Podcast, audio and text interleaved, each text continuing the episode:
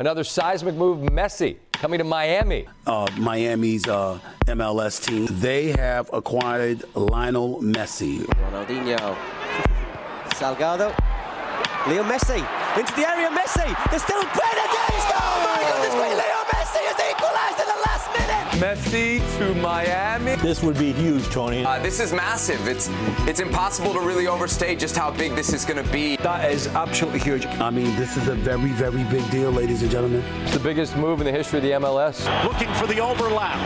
Alba inside. It's Messi!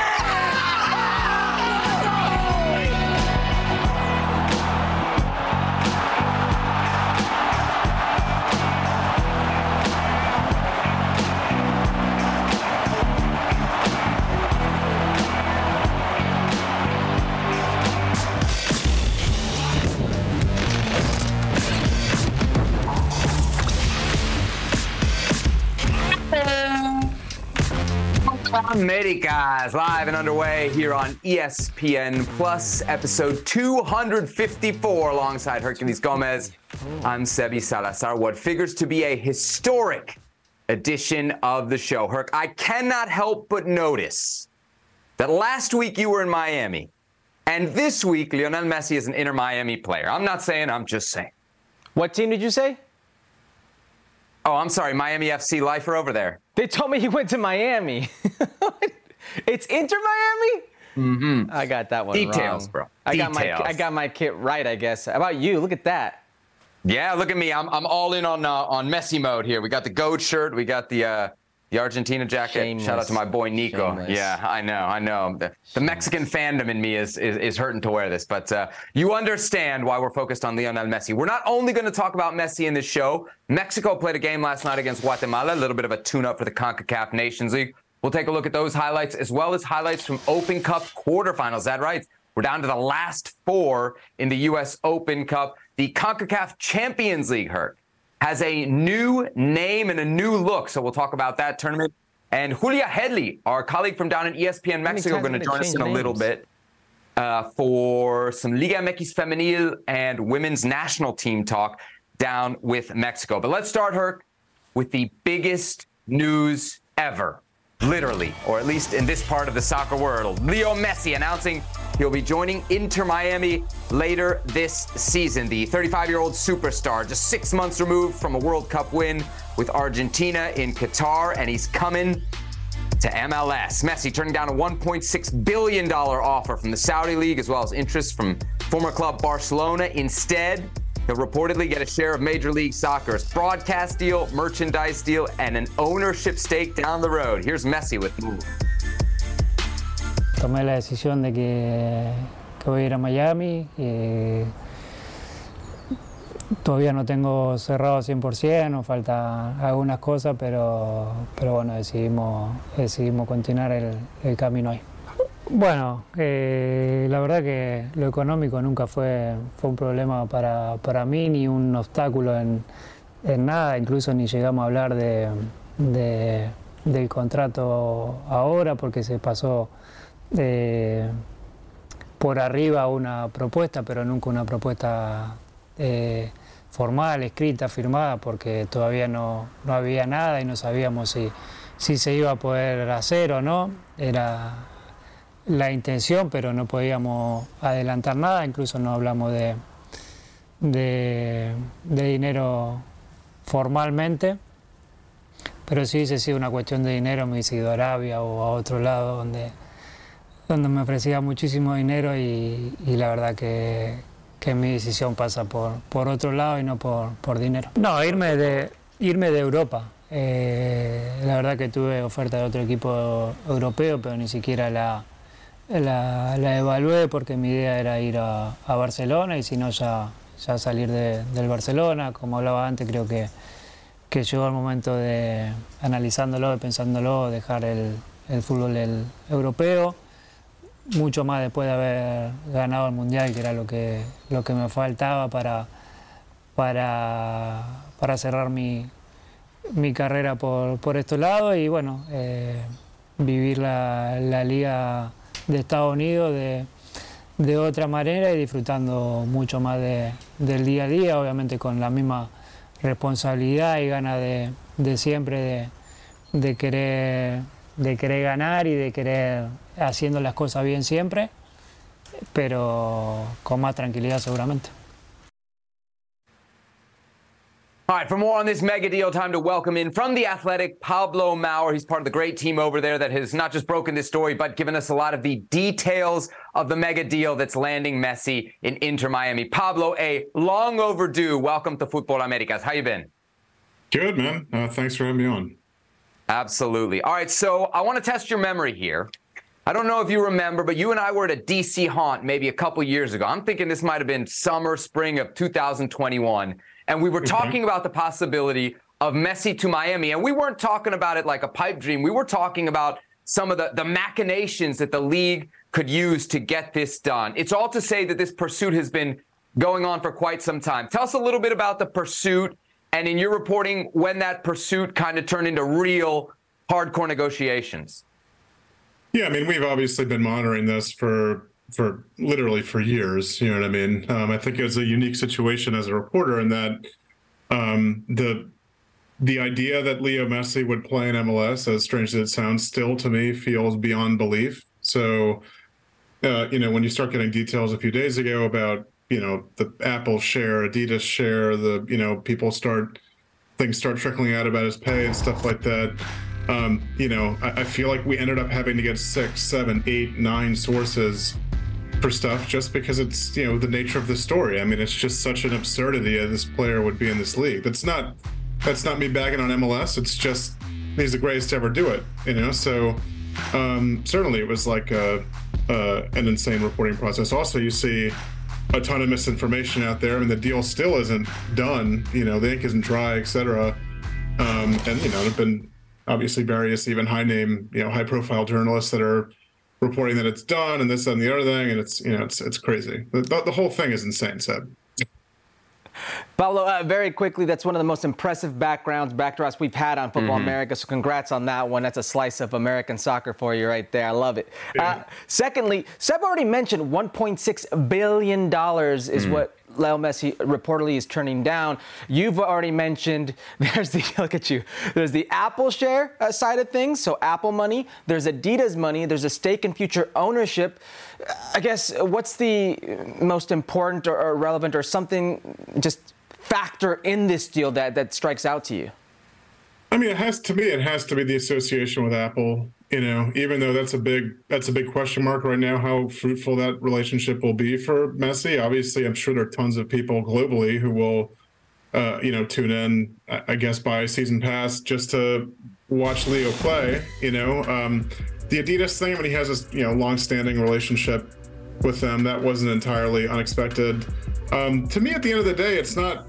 It, it's it's you know it's it's a bizarre thing to say clearly it wasn't about the money when this player is still probably going to make 150 million dollars cash, you know, and salary plus whatever these other things paid. Like you said, he has a an option to, you know, essentially an option to buy a piece of Miami, a piece of the franchise um, when he leaves, you know. But at the end of the day, um, it's going to add up to a lot less than a billion and a half mm. dollars, which is just like I, I again, I can't even wrap my head around that. It, it, one of the strange things to me is that nobody's you know it's like nobody's even asking like should anybody get paid one and a half billion dollars for anything? I mean it's it's it's hard. It's like it's it's just it's just been hard to wrap your head around man again.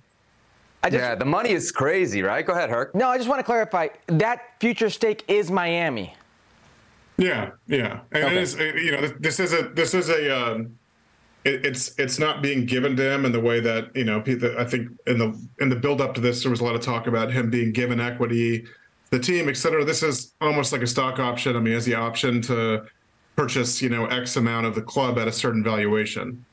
Okay. Mm. Uh, I'm trying to do the math here, just thinking about it. Like, let's say he gets.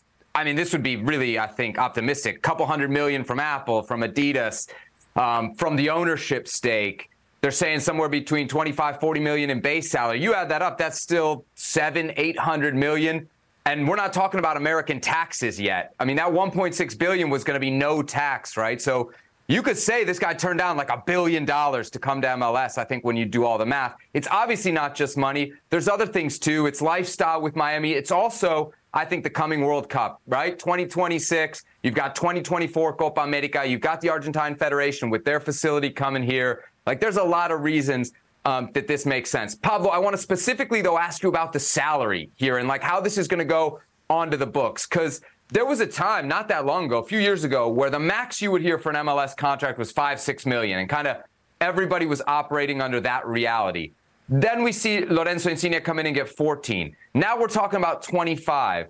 Uh, at what point does MLS just need to say, if we're going to be giving guys Apple money and Adidas money, what's the point of a salary cap? What's the point of turning to the Colorado Rapids and saying, nah, you can't spend an extra 250K on a, on a left back?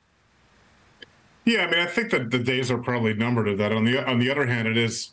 I mean, there are people at the league office who would argue that that's it's what's kept the league alive for so long. You know what I mean? And I think if you if you really did take the reins off in the way you're suggesting, the parity that the league is always talking about might be a little bit hard to come by. I do think it's interesting, though. I mean, you know, I, have been getting blown up on Twitter. I'm sure you guys have been too. Where people are saying that you know the league is bending the rules for Miami, this and the other thing.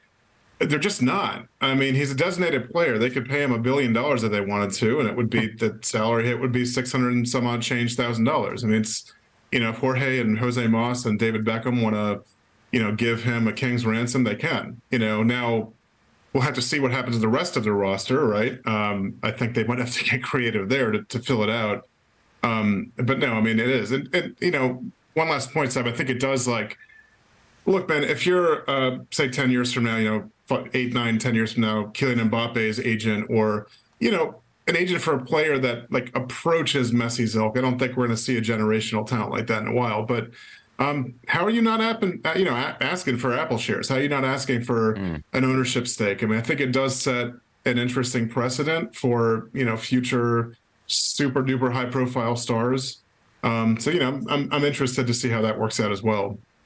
You know, Barcelona had hoped to sign him, but couldn't really guarantee that they could register him. Uh, you know, and I'm thinking back in the day with the Galaxy when Zlatan Ibrahimovic came over here, they had to buy Giovanni Dos Santos. That was like 6.5 million dollars to do so. Will Inter Miami and Major League Soccer have to do anything to make Messi fit into Miami that way? I don't believe so, man. I mean, again, because because they only have two DPs right now, Rodolfo Pizarro and Leo Campana. Um, you know, he'll be the third one. And if they want to add, you know, you hear all this chatter about Busquets, Jordi Alba, Luis Suarez is now one you're hearing these days.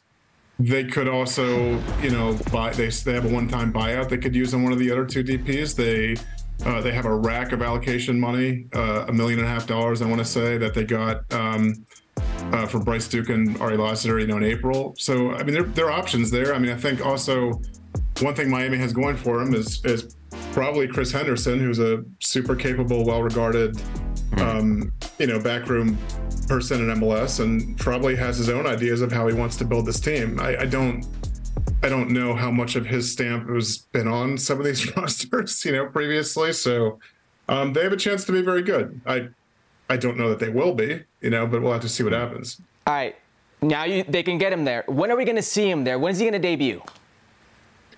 I don't know, man. That's that's the tough one to nail down, right? I mean, I think the you know the league, you know, sources at the league have told Paul Felipe I that that that Leagues Cup game on the 21st. That's mm-hmm. that's like the ultimate target for them, and it's no surprise. Obviously, MLS has been pushing this league stuff as hard as possible, you know, since it was since the inception of it. Essentially, I mean, I think there's definitely some chatter about moving that game from DRV PNK, which is obviously this tiny temporary venue, which is a whole other thing, by the way. Mm-hmm. The fact that Messi is going to be, uh, it just, it's again, it's like my head hurts. Um, moving that game to, you know, Hard Rock or a larger venue.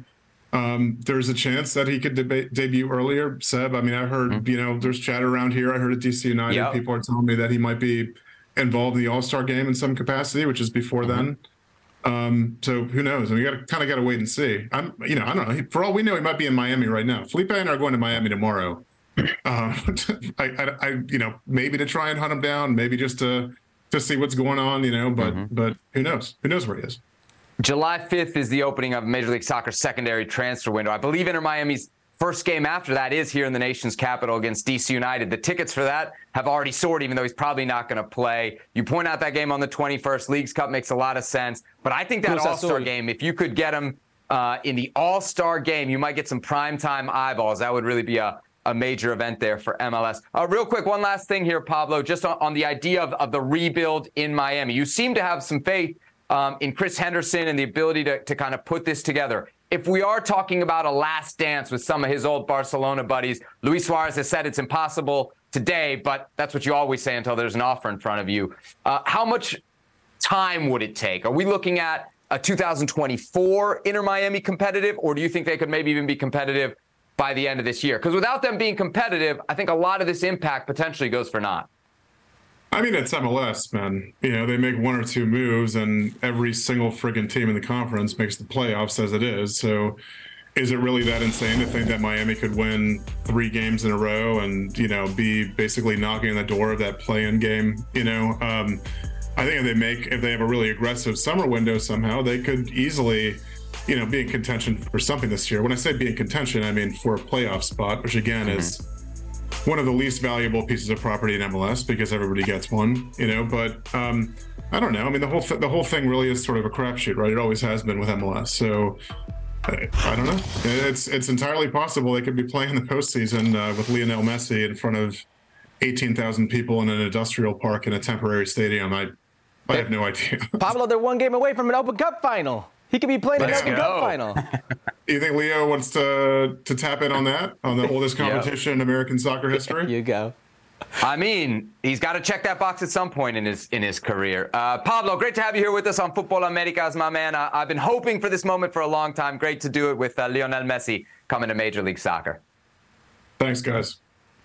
There he is, Pablo Maurer of The Athletic. Uh, follow him for all of the latest, not just on Messi, but uh, across Major League Soccer and American soccer. One of the best storytellers you'll find. All right, so what's been the response? It's been bonkers, especially when it comes to ticket sales, right? Inter Miami 2023 tickets sold out everywhere. You got to go to the secondary market, and there things are blowing up. Tickets for his expected debut were mentioned July 21st, Leagues Cup, Cruz Azul. They were available for less than $30 Tuesday morning. Now, anywhere from 500 to $1,000 for that game. Herc, the impact right now is huge, but the question is how and will Major League Soccer be able to maximize Lionel Messi's impact for the long term? Well, you mentioned it earlier. They got to win. It's got to be successful on the field for it to be successful off the field. And it's already starting to be successful off the field. And he's not even signed. He's not even put pen to paper. Mm. Uh, we listen. I was around for the David Beckham years. I was still in Major League Soccer in 2007 when the league was 13 teams. They just announced the 30th team in San Diego mm-hmm. not too long ago. For Messi to take it to the next level, he's got to be productive on the field. They have to be a winning team. And if they are, wow, like this is hmm. massive. This is massive for Major League Soccer. It's massive for Liga MX because they are in bed with Major League Soccer and Leagues Cup, and it is massive for CONCACAF. Everybody involved in CONCACAF today, you can see the numbers. 1 million pre-Messi, and we're not even 24 hours post-Messi, and it's already at 5 million. We cover this, we are better mm-hmm. for it. So is everybody else, but they have to be successful on the field.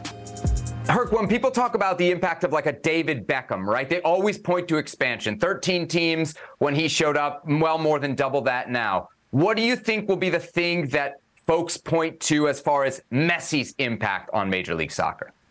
The only way he'll have an impact is if he makes him a top 10 league in the world. That's the only way Messi has an hmm. impact mm. because uh, Major Is League that Soccer, realistic, Herc? Is that realistic? And how long? That's a great question is the how long because major league soccer has money right? The evaluations mm-hmm. keep going up the investors keep coming in. You have this uh, revolutionary new deal with apple. You have a, a, star like leo messi who's easily the best player to ever play in major league soccer. Like david beckham is a singular most important piece in major league soccer's history in my eyes and that doesn't change with leo messi being here.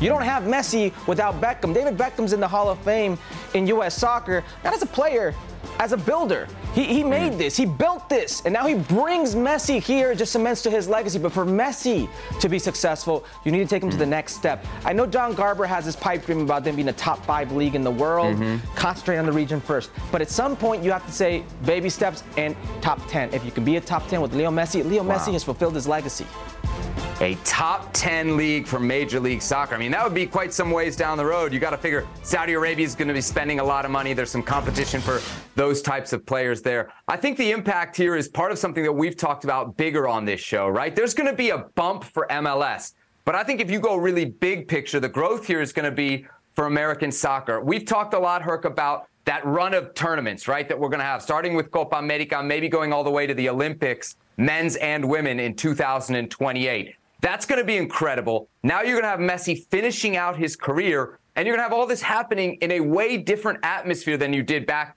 for comparison's sake, in like the 1994 World Cup. When that went away, you couldn't follow those players. Now, when all these events happen and Messi happens, it's going to be available for us. You're going to be able to sink your teeth into soccer. This to me is very exciting because if you're an MLS executive, what you've known for a long time and what you've peddled for a long time is how many people in this country are interested in soccer. What the people at MLS have not talked about, her, is that those soccer fans are not MLS fans. This is the direct lightning bolt to change that. You're gonna not going to convince the 60 year old guy in middle America who doesn't care about soccer with Messi. But forget that. You don't need that. You need the tens of millions of soccer fans in this country to join the million or or low millions of MLS fans in this country. And that, Herc, is when you're going to get this pop. I will add this if you're a Lionel Messi fan, uh, this just gave him a lifeline. You're talking about a player who doesn't have to leave for three straight summers. You already mm-hmm. mentioned, you already mentioned, okay, right now, 2024, you're going to have Copa America. 2025, you could have a Confederations type version uh, here in the mm-hmm. States. And then 2026, the World Cup. You just gave Messi a lifeline to continue to play into another World Cup. And that's doable. We're three years away.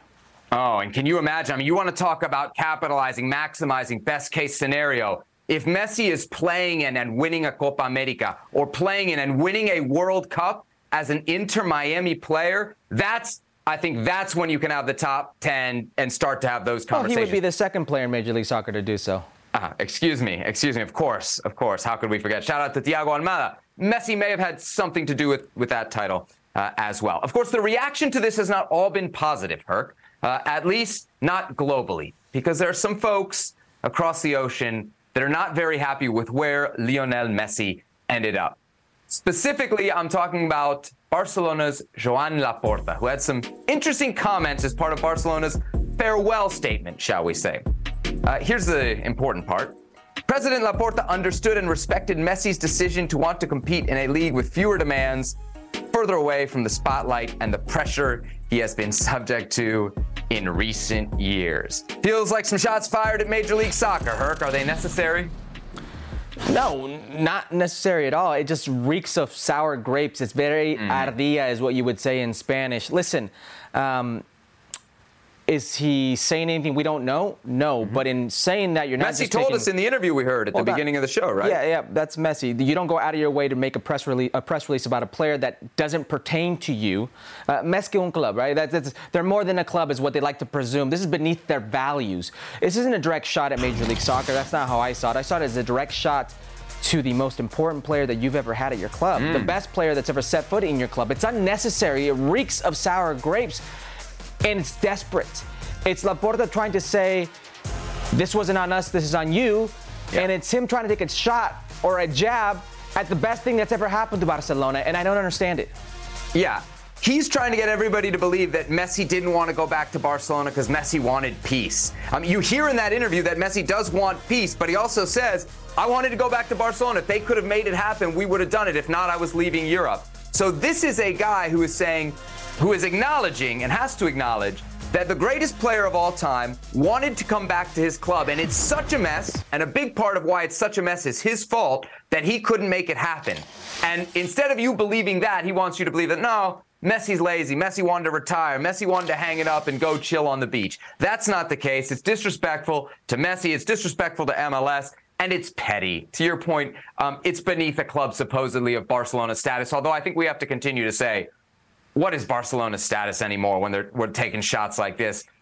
And ah, Campeones de Liga says our pro Barcelona producer. I, I, will, I, will, add this. I will add ahead, this to Laporta. Uh, he will forever be known as the president who fumbled Messi twice. There you go. There you go. Captain Deflecto is what he's doing uh, right here, trying to make you think that uh, for some reason Messi wouldn't want to be in Barcelona. This podcast is proud to be supported by Jets Pizza, the number one pick in Detroit style pizza. Why? It's simple. Jets is better. With the thickest, crispiest, cheesiest Detroit style pizza in the country, there's no competition. Right now, get $5 off any eight corner pizza with code 8SAVE. That's the number eight, S A V E. Go to jetspizza.com to learn more and find a location near you. Again, try Jet's signature eight corner pizza and get $5 off with code 8SAVE. That's the number eight, S A V E. Jet's Pizza. Better because it has to be.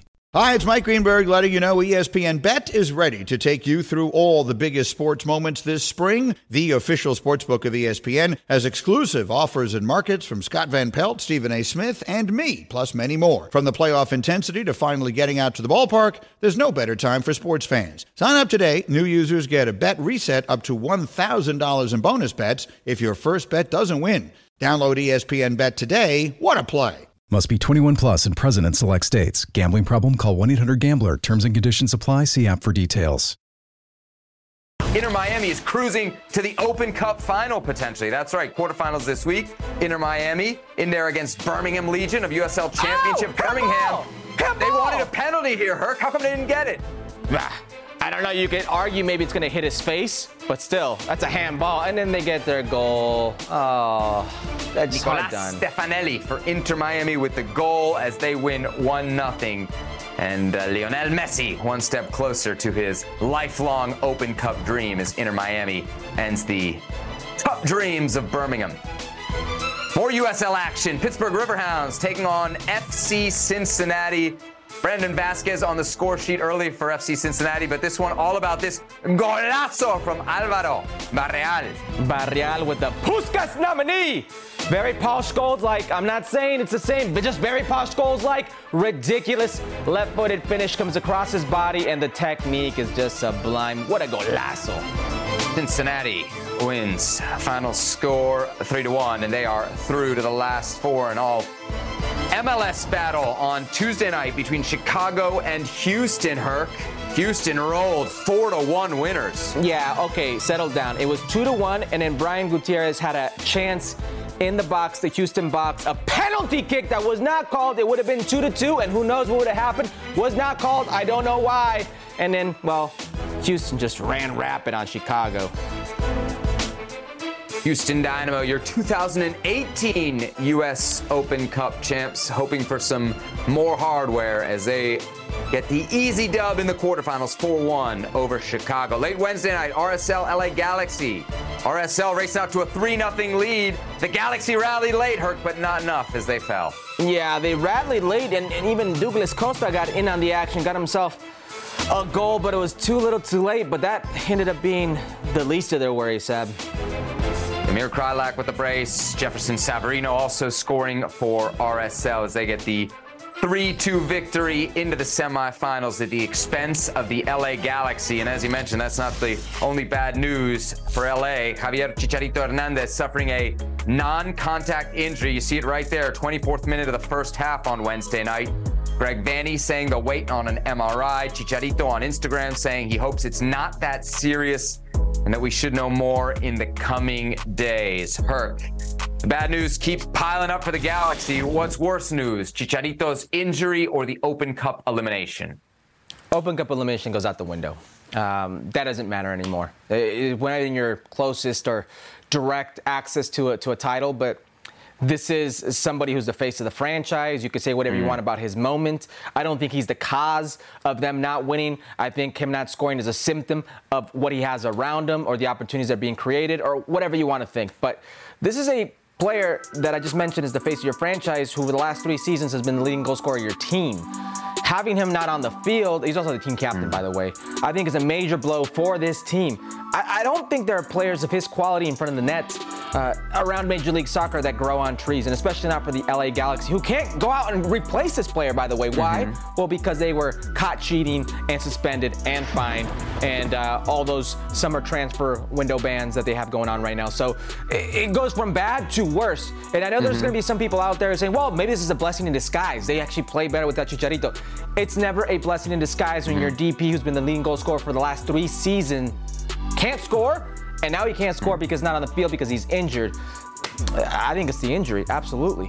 Is there some optimism here if you're a Galaxy fan, at least in that Dejan Joveljic is the one position where you have some quality depth, maybe? Or am I grasping at straws? I think you're grasping at straws because Dejan Joveljic showed us that he was that player last season, and for moments of the season, mm-hmm. but he's not showing you that he, they could be that player, that he is that player consistently, and that is worrisome. You look at the Galaxy performers this season, it's maybe a Tyler Boyd. It's maybe a Riqui Puig when he's inspired, somebody in that midfield, Delgado Brugman. It's not anybody in that forward line that you can trust.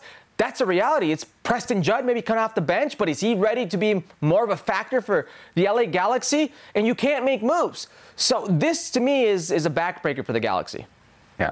Chicharito would have had an impact. Would he have been able to save the Galaxy season or turn it around? I don't know. An Open Cup title. Uh, yeah, but an Open Cup title would have definitely saved the season. So I think the elimination um, hurts as well. What about his Mexican national team future, Herc? If this is a big injury, like we had talked a couple months ago, there might be a role. But if this is a significant injury, you got to think at his age, that's pretty much it, right?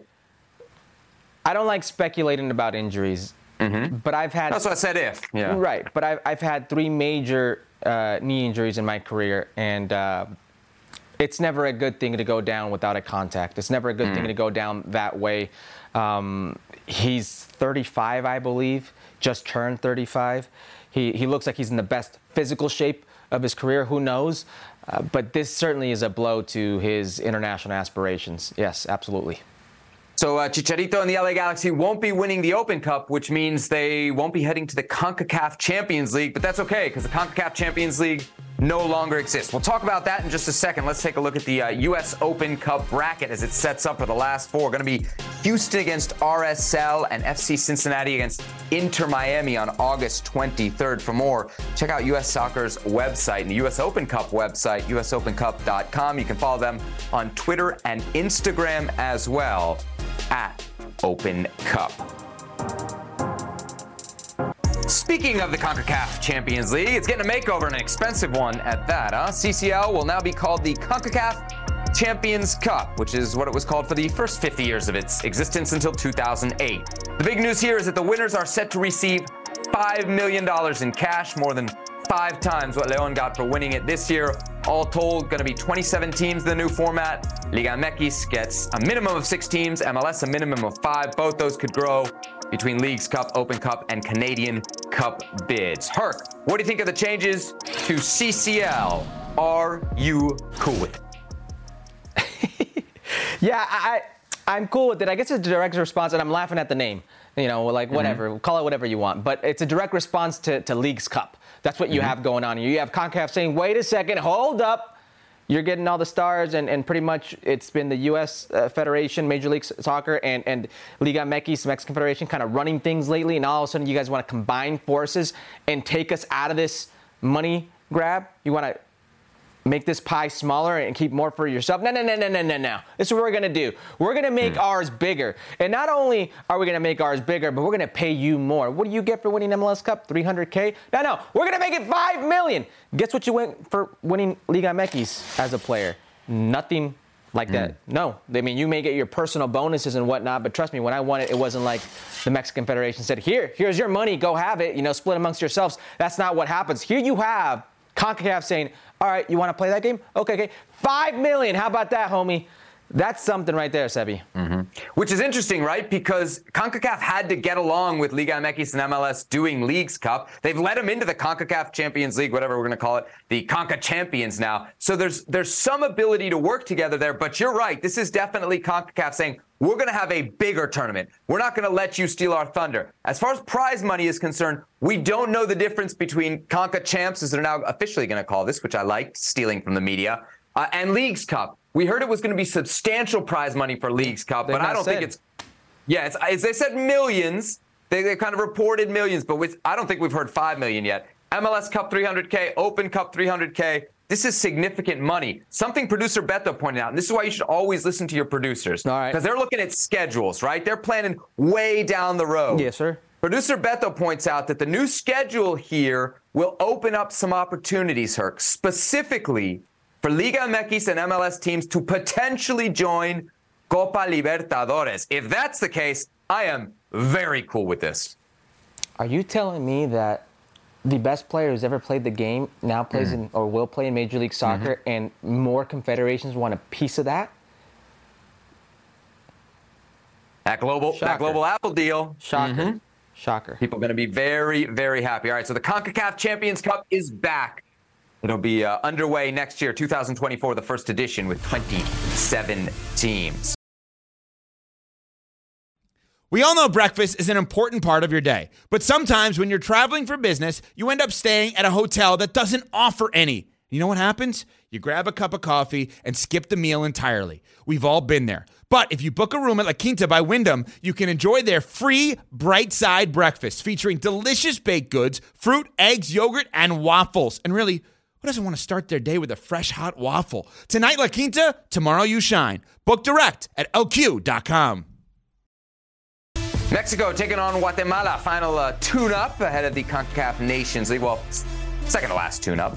This one in Mazatlan on Wednesday night. Diego Cocca already feeling the heat. Raul Jimenez chance here. We're going to the spot. Herc handball. Yeah, it's like a crush shot. I don't even think it's going on goal. Not really going to be dangerous, but it does hit the hand.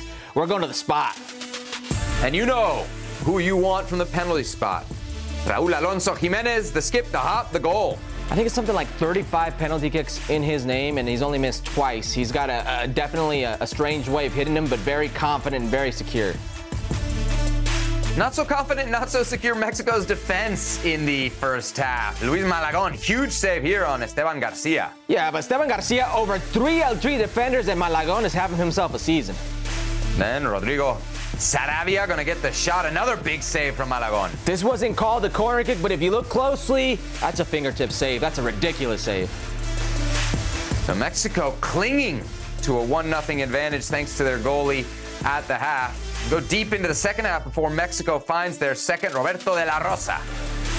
I will repeat, Uriel Antuna comes on and he's dangerous. De La Rosa gets the rebound. Yeah, see, with his Pachuca teammate right there. It's a nice little finish, one timer, back of the net, 2 0. Mexico in a rare friendly in Mexico gets the 2 0 victory over Guatemala with the CONCACAF Nations League looming. All right, Herc, it was uh, another Molero. Anything to take away from that one? Why? A few things, but but yes, producer bet this is the time they took away from us. That would be one of them. I, I mm. came into this game and specifically because of that, because I'm expecting to see the base of the Mexican national team prepared for what is the semifinal in Las Vegas against the U.S. men's national team. So who are they going to play? You know, who's playing? Who's going to be the starting line for Diego Cocca? How will they set up? Because this Diego Cocca team very much resembled Atlas, that setup but he did it with a bunch of guys who aren't going to be there against the mm. United States men's national. He did it with Raul Jimenez, who's going home. He did it with Roberto de la Rosa, who's not going to be there. Your base is supposed to play this game. I don't understand why he didn't play this game. Why are you treating it like a Molero instead of a preparation game? Yeah. You know who else thought it was a waste of time? The fans. And and maybe the Federation and some are starting to hear some of that. This game played uh, in Mazatlan, not a huge stadium there. Maybe you can get 20K in, uh, into the barn. And then what? They're playing at Snapdragon in San Diego on the 10th. That's 32, 35,000 capacity. Mexico's usually playing in front of, you know, 50, 60K, at least in the United States. And it's clear that um, people here haven't really bought into this couple games ahead of the CONCACAF Nations League. As a player, Herc, like, what would you rather do? Do what the U.S. is doing, which is not play any games ahead of the CONCACAF Nations League, or do what Mexico is doing when you're coming off a season uh, and maybe you've got some tired legs, squeezing in another couple games?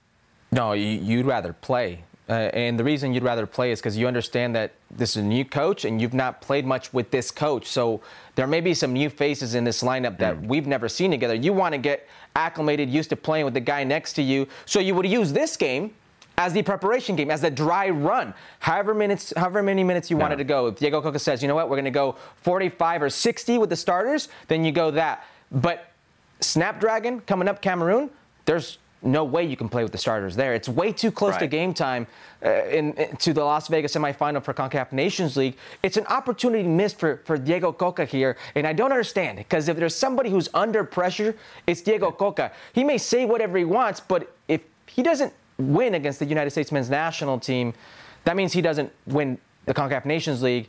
All pressure's on that Gold Cup. He has to win that or he's out. Yeah, this game was a show for money, and they're making him waste his time with that instead of doing something more productive preparing for the United States. Now, against the U.S., sir, we very much figure he will have at his disposition none other than Santiago Jimenez, who is, of course, coming off a fantastic season uh, in the Eredivisie. 23 goals across all competitions for the Mexican international in his first season in Europe, drawing lots of interest this summer. Some of that interest from Spain, where earlier this week Jimenez was brought up as a possible replacement for Karim Benzema at Real Madrid on the popular show El Chiringuito de Jugones. Uh, here's the suggestion in the response. Os digo uno, un delantero centro, el Madrid se ha tardado en ir por él, que no te vale 60 millones. ¿Quién, hombre? ¿Quién? Lo digo. Santi Jiménez. El de las. Eso tiene que Mi compañero corresponsal en Barcelona. No sé, ves. No, no, hacerme, no hacerme un J, por favor. No, no, el- No hacerme un J. Paco, está diciendo- Pues no hacerme un. J. Cuando That's Paco Buyo, Real Madrid legend, and the uh, cast of Chiringuito. They're having a laugh. Get lost, Herc, for the cast of Chiringuito, or are they giving us a needed and maybe harsh perspective on the Mexican international? Both, but get lost. Get lost because we don't need them to laugh at Santi Jimenez to know that Santi Jimenez right now isn't a realistic option for Real Madrid. The joke's on them. You bringing that up makes you look foolish, not Santi Jimenez and his level look foolish. This is just a bad look for them. And take it for, from who it comes from. It's Chiringuito. This is a comedy show. It's a sketch show, if you will. They're not known for being serious, I guess, pundits, and not like I'm a serious pundit, but this is you laughing at them this way says more about, or laughing at Santi this way says more about you than it does Santi Jimenez.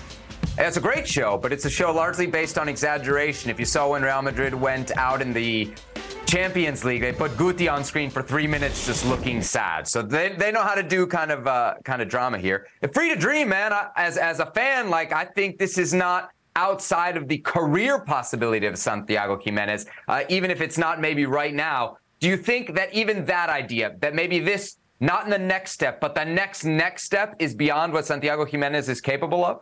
No, just this is where they're laughing at. They're not laughing at Santi Jimenez being a Real Madrid player. They're laughing at Santi Jimenez being purchased for 70 million today and being the back or being the successor to Karim Benzema. That's what they're laughing at.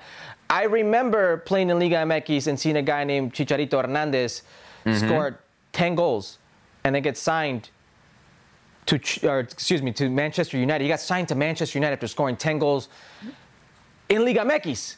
And he's there. Mm-hmm. It doesn't mean that he was going to be the direct successor to Van Persie or Wayne Rooney or Berbatov. No, but he's there. And then he worked his way in and stayed there. That is the difference. But they're laughing at the price tag. They're laughing at the claim that he will be the man today. So obviously, if Real Madrid were in any way to, to come in for Santiago Jimenez this summer, somewhere down the road, I feel like that's almost one of those clubs that you can just never turn down, Herc. But if you were his advisor, his agent, and this summer the offer came, not telling, you, not that you wouldn't tell him not to go, but you, would you wish that for him? Would you think it would be good for his career? Or do you think it would drown him? Dude, if you can go to Real Madrid, you go. I don't care how bad it is. You it think is. he's ready? Do you think he'd be ready for it? that being ready for it and, and taking the advantage of the opportunity are two different things. Um, I think he's a player that you put him in positions to score, he'll score you goals. And if you're a, on a team like Real Madrid, you'll be in positions to score. Uh, They're a very good transition team. I think Santi Jimenez is a very good mobile forward, but it's about getting there and staying there. Uh, that's it, staying there. I will say uh, that's. I don't even think it's a possibility. I do think a team like Sevilla is a massive Mm. possibility. And if you follow his father, if you follow Mhm. Chaco Jimenez on Instagram, on social media, he's been spending a lot of time with some Real Betis people. And I'm not saying it's Mhm. Real Betis, but they're in the same city as uh, Sevilla. So, yeah, I, I think there's a possibility of Sevilla. Hugo Sanchez, Chicharito, Mexican forwards can dream. Let's see if uh, Santiago Jimenez is uh, is next to wear the white of Real Madrid. Speaking of kits, time for a drippin' or trippin' Herc. Chivas has a new kit to celebrate almost winning the uh, Liga MX title and has a cool design. The uh, the Rams horns there. What do you think, Herc? Where's it at? I can't see it. What Rams horns? You don't see? Yeah, see, see how the lines there are kind of curving away. That's that's supposed to be a, a, a subtle ram's horn. That's that's where you see it right there. I like it. It's artistic. Okay, I just want to ask producer Beto something, and I will repeat what he says. Are you going to buy this? Does it look any different for you to buy it? He said. He said yes. Okay. I'm not. I wouldn't buy it. The collar's all right, Yeah. but I wouldn't. Yeah, I, yeah. Go ahead. You can say you can say dripping. I'm I'm I'm not gonna. Be honest. Producer Beto doesn't buy kids. they different. send him the kids. I just don't think it's different. That's the pull that producer Beto has. I like I like the Rams horns. I guess we'll give it a uh, we'll give it a drip in here. They're not in the case Rams, by the way. The goat horns. I know. Okay, goat horns, goat horns, whatever. Rams. Time to run it back. Julian Araujo making some history, getting his uh, first ever Barcelona start, making his debut against Andres Iniesta's Vissel Kobe in Tokyo. This is how it starts. Hey, listen, many doubted him. Yeah, it's, it's Iniesta. Let it go. It's fine. I mean, we, we, we could all have that problem. But listen, it starts like this, right? Many doubted he would be there next season. He might get set on loan. He's getting a chance. He's getting an opportunity. Hopefully, he takes advantage of it.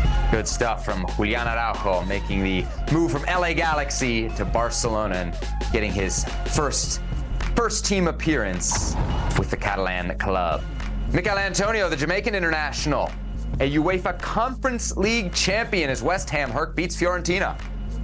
I mean, European title. Let's go, Jamaica.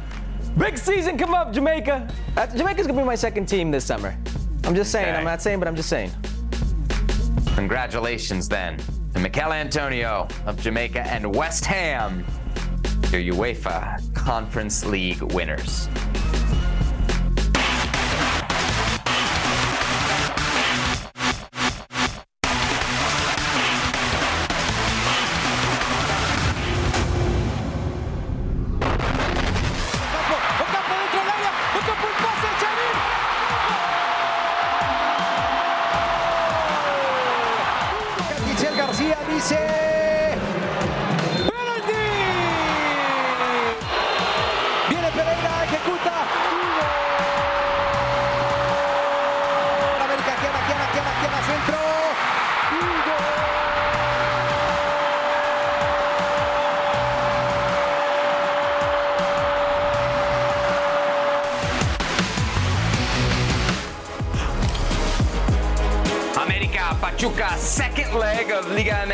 Femenil final. America 2-1 winners in the first leg. Eight minutes into this one, we'll make it 3-1 on aggregate. Golazo Hercules. Golazo is an understatement. This is behind her. The finish is exquisite. Katy Martinez, Katy Killer. Fitting name, fitting goal. 54th minute, Pachuca with a chance. Charlyn Corral, you like her odds, but fires over. Yeah, just not precise enough in these two final legs. Just over the bar for a player of her quality. Finals call for great moments and great golazos like this one. Aurelie Kaci from outside the box. I mean, she got a hold of that one from the right on the left, and then boom! I- I'm just upset she dove. Why are you diving, goalkeeper? You and your anti-goalie rhetoric always continuing here.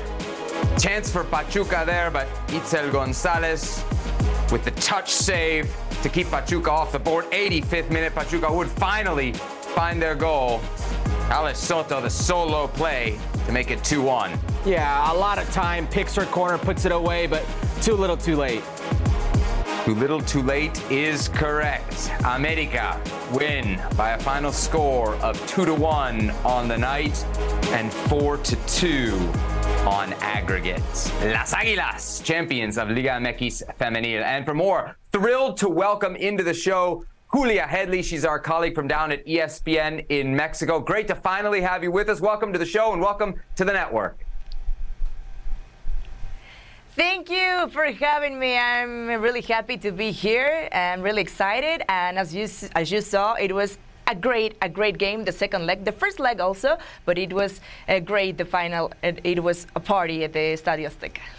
Always a party when my beloved Aguilas win a title. So that's what we're going to Yeah. start. Uh, I was thrilled I to see the- this team get out in the again. first leg, get that 2 1 victory, and then in the second leg, uh, finish the deal off. What set this Club America team apart, Julia? I mean, I think they are a great team. Uh, we can say they were the best team during the season. They got their second championship, and the scenario couldn't be better. I mean, um, with the attendance record, more than 80, 58,000 people, sorry, at Estadio Azteca. It was amazing. They were cheering, and it was pouring down that Monday. And despite that, the, the fans never left, never stopped uh, cheering and supporting their team. That was amazing. Um, they played with character. They played great football, great football, and I mean, we can say, uh, and we need to highlight uh, Claudia Carrion's work.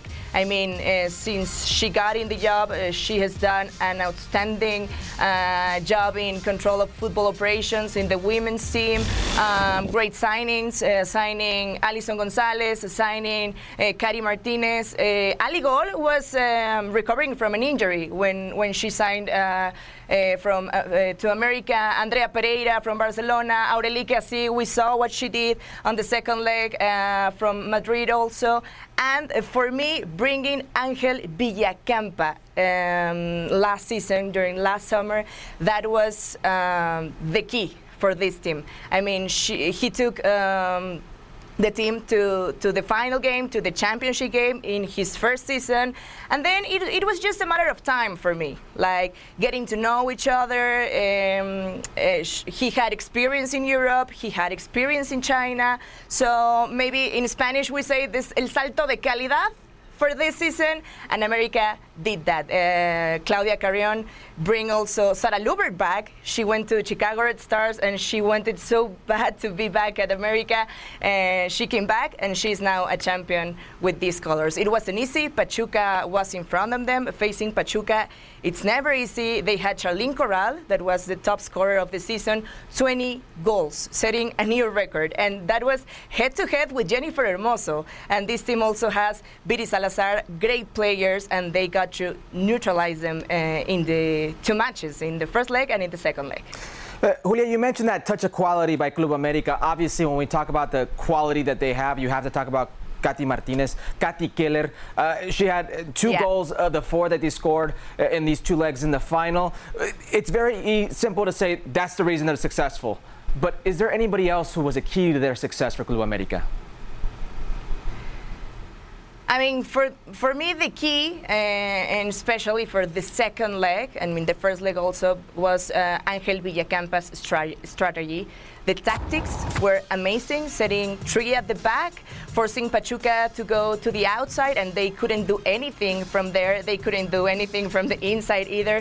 And for me, if we have to say names, Andrea Pereira. She was a brick wall at the back, and nobody could get through her. And Aurelie Kaci, she is like this silent player um, in the midfield that makes everyone around her better.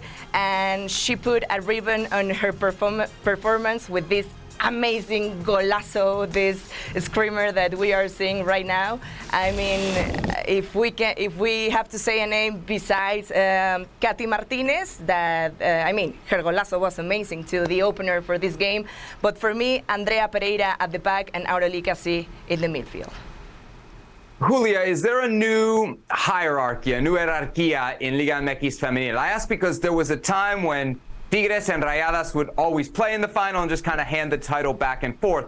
If you look at two of the last three finals, not only have we not seen Tigres or Rayadas win it, they've not even made two of the last three finals. So are other Yeah. teams kind of starting to come into that elite level and maybe challenge those northern teams for dominance? I mean, uh, Tigres won the last uh, season uh, against America. Chivas won the last one. This was just the third time since the creation of Liga MX Femenil that there hasn't been a team from Monterrey in, in a final, in a championship game. So I, I think there's a new ranking in Liga MX Femenil. At least for now, we have to see what happens in the off season, of course, and the next season, the Apertura 2023. Oh no! and this is it. Yeah, of course. Why not? I mean, you have the new champions. Second time champions, Club America, uh, Angel Villacampa, uh, a great job. Katy Killer, Alison Gonzalez, Sara Luebbert, Aurelie Kaci, Jos Oregel, Andrea Pereira, Itzel Gonzalez uh, uh, as a goalie. I mean, that's a great team. And they are champions, mm. so they have to be number one. Pachuca, of course, they were at the final. They competed. They have Charlyn Corral, that's the top scorer of this league right now. Jenny Hermoso, um, Juan Carlos Cacho has done an amazing job at head coaching too. And then, of course, you have to put uh, Monterrey teams, the teams of the north. Uh, Monterrey, Rayadas, y, las Amazonas. Uh, Tigres, they were in the semifinals. Monterrey lost to Pachuca. Tigres lost to America. It was the first time America got to beat them at the Estadio Azteca, and they Mhm. And then they went on and beat them at the Volcan. So that's easy to say, but that's not easy to do. And Chivas, of course, they are also there. If we talk about Claudia Carrion, we have to mention Nelly Simon and the amazing job she is doing there. Yeah, our ex-colleague here at ESPN, Nelly Simone. Let- Let's let's shift from what is Yeah. the domestic game uh, to the international game. We saw just recently at the U20 stage here in Concacaf, uh, the U20 uh, Mexican women's or youth national team uh, stun the U20 uh, American side. How significant of a win was this?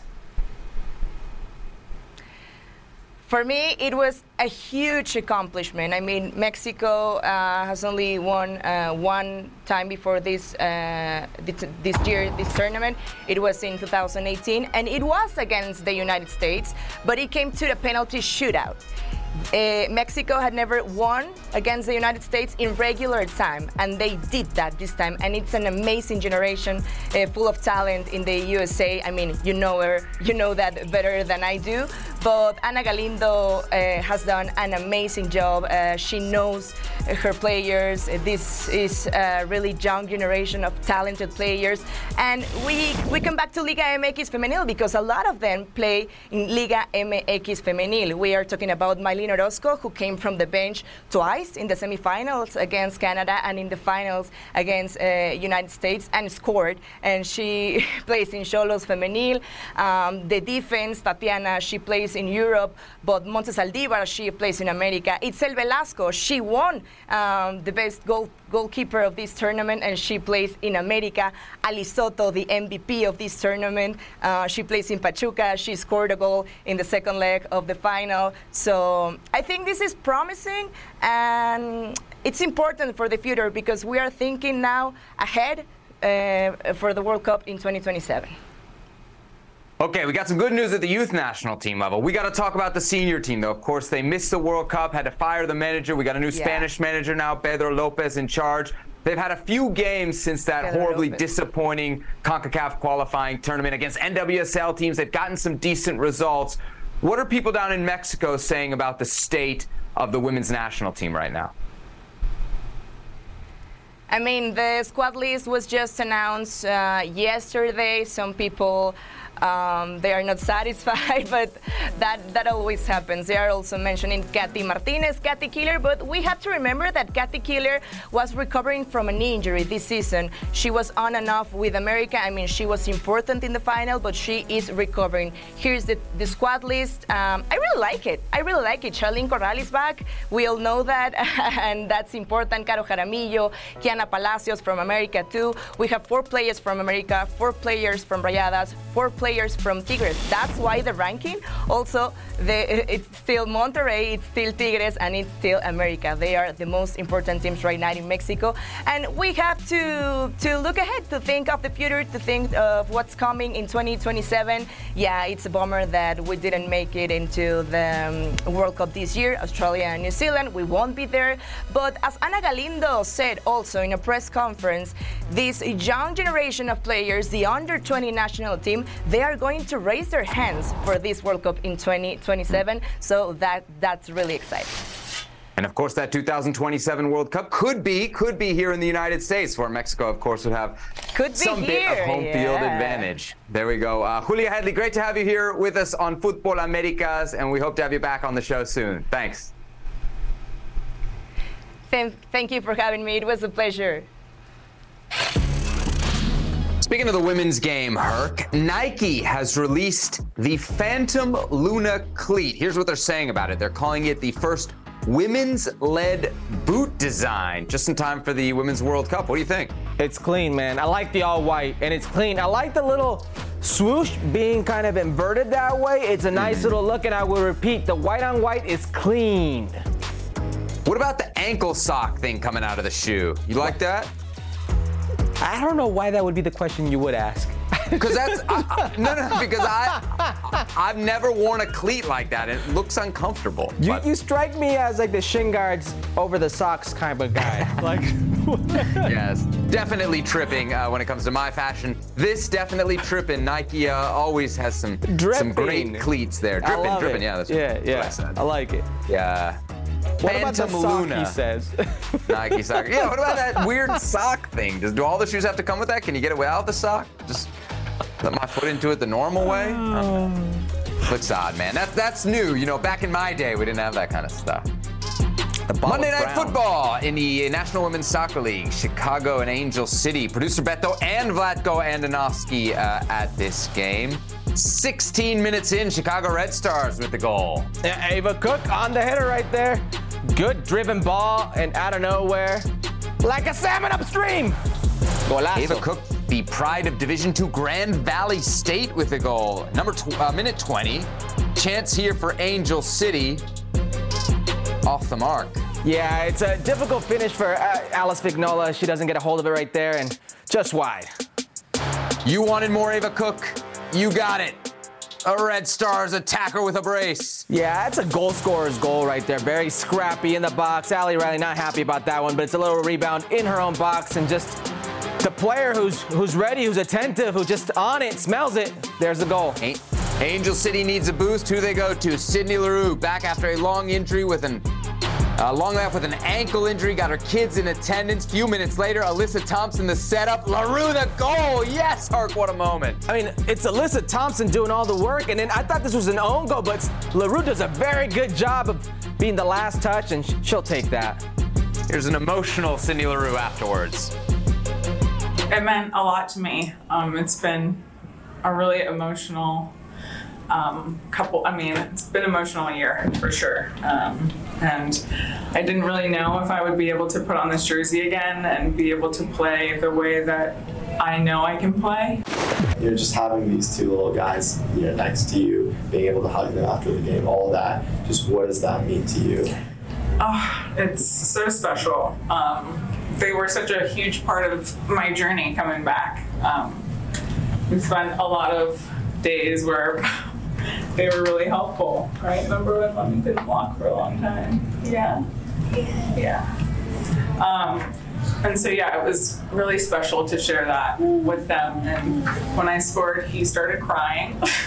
He's my emotional, my emotional boy. Were you excited? I'm proud. Um, yeah, it's the most special thing to share that with them tonight.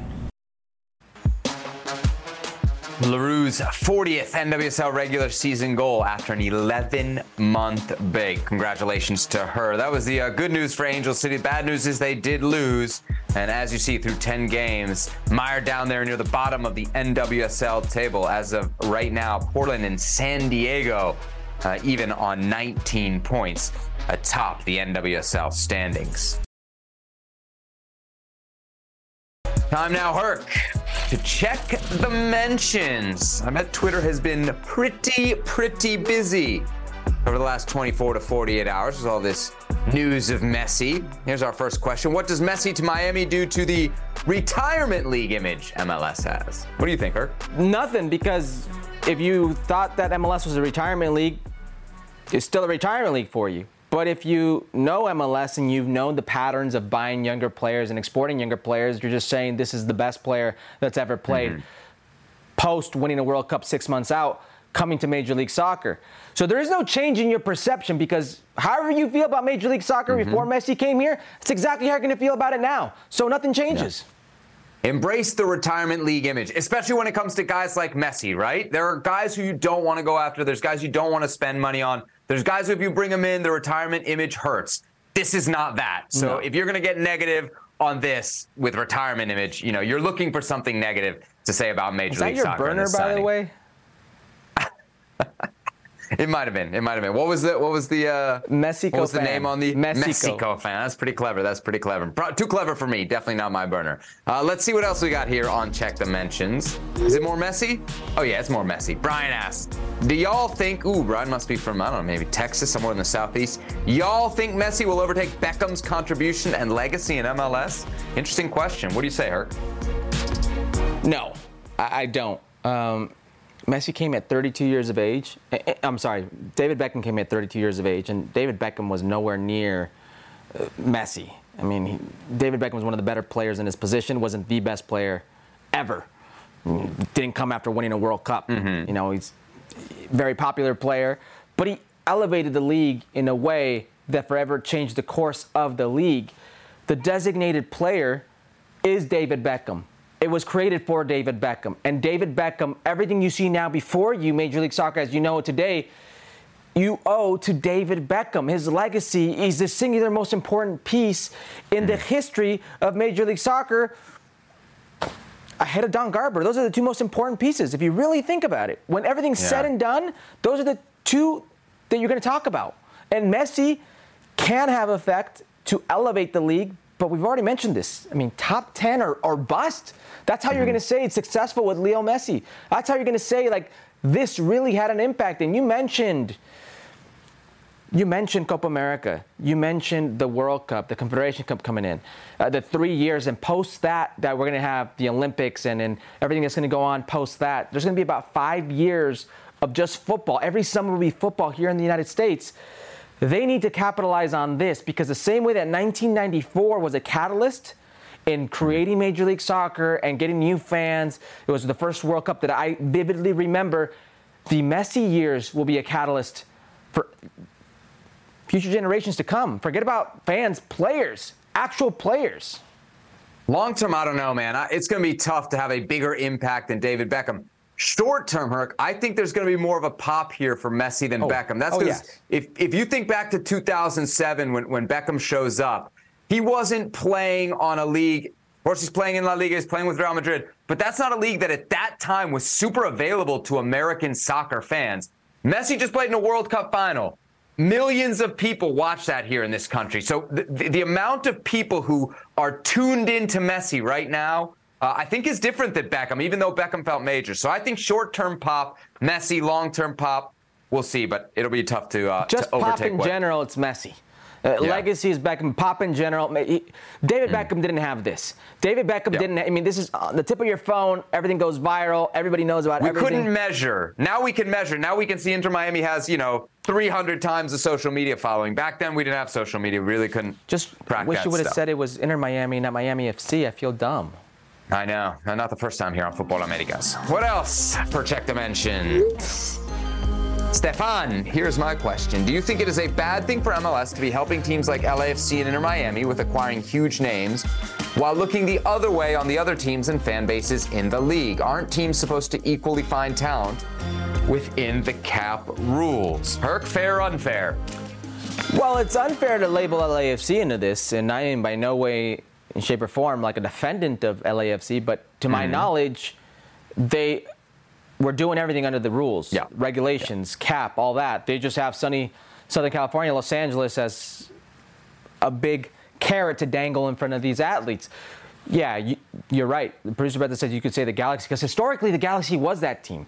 Historically, the Galaxy was always accused of having the league in some way, shape, or form show favoritism and then turn a blind eye to cater to them. So you could get those stars, the David Beckhams, the Steven Gerrards, the the uh, Giovanni Dos Santos, uh, Zlatan Ibrahimovic, whatever you want.